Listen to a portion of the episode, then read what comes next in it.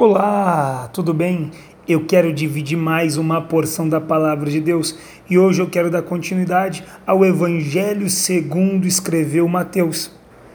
E quero abordar hoje o capítulo 13 de Mateus, o capítulo das parábolas, onde Jesus irá nos falar acerca do semeador, sobre o joio, sobre o grão de mostarda, sobre o fermento, sobre o tesouro escondido, a pérola e a rede. O capítulo 13 é um capítulo envolvente e tomada de mensagens a qual Jesus quer alcançar os nossos corações. E nós vamos começar pelo capítulo 13, no capítulo 13, o versículo 1.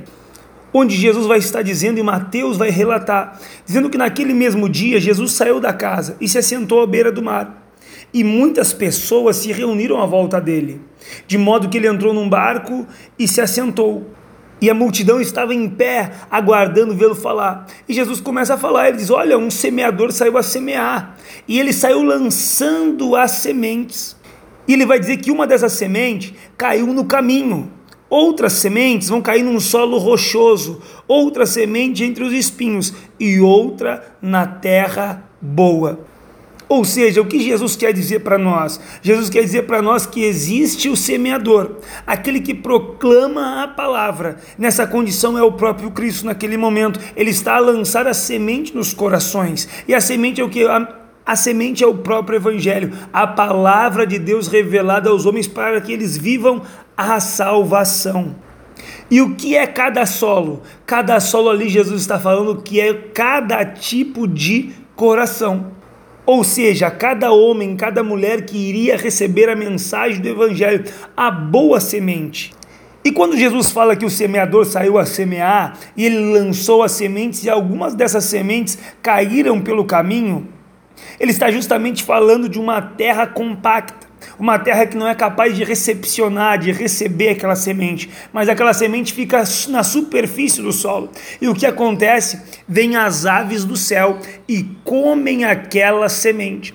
Essas aves estão representando o próprio maligno, ou seja, as pessoas que têm um coração rígido, as pessoas que têm um coração resistente à palavra de Deus, não permitem que a semente do evangelho entre no seu coração. Essa semente fica na parte externa da vida delas e o maligno vem e arrebata essa semente.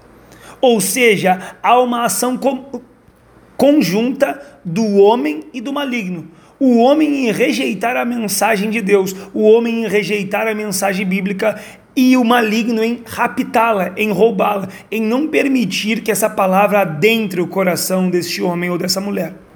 As outras sementes vão cair em mais algum caminho, vão cair em mais um local. E a Bíblia diz que caíram em meio a um solo rochoso. E tinha terra, porém essa terra que havia naquele solo rochoso, ela é pouca.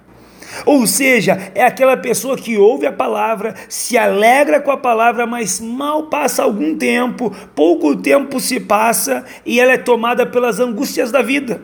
Ela se escandaliza com algumas perseguições, com algumas coisas, e logo ela é, ela morre essa semente. Ela até teve raiz, ela até cresceu, mas a, raiz, a terra era tão pouca que a sua raiz ficou exposta ao sol, e o sol matou essas raízes, conforme fala o texto sagrado. Ou seja, está dizendo que a boa semente do evangelho entrou nessa terra, porém essa pessoa era rasa, ela não se aprofundou no evangelho, ela não deu chance para o evangelho transformar a sua vida. Ela recepcionou o evangelho simplesmente no momento momento que lhe era favorável, mas naquilo que lhe pareceu contrário, naquilo que lhe permitiu alguma angústia, algum sofrimento, ela rejeita a palavra de Deus. E mais algumas sementes caem em outro local, caem numa terra e diz que ela até começa a crescer, mas com ela começa a crescer uma erva daninha, que aqui na Bíblia é chamado de espinhos.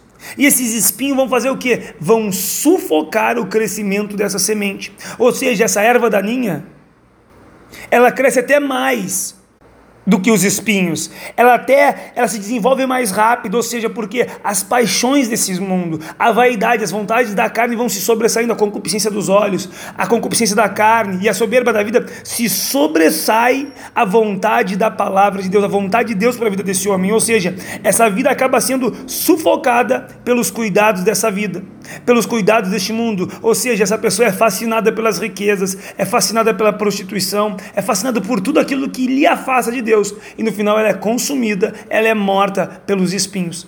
Mas a Bíblia ainda vai nos abordar e Jesus vai estar falando e Mateus vai estar escrevendo para nós e vai estar dizendo que uma semente caiu numa terra boa.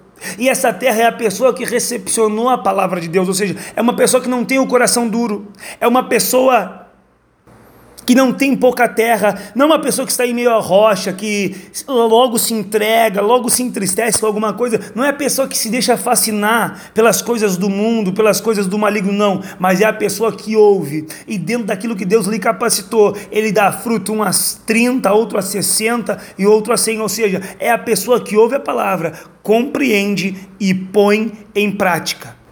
Que Deus ele nos abençoe, nos guarde e nos livre. Nós vamos dar continuidade nos próximos áudios acerca do trigo e das demais parábolas. Deus nos abençoe em nome de Jesus. Amém.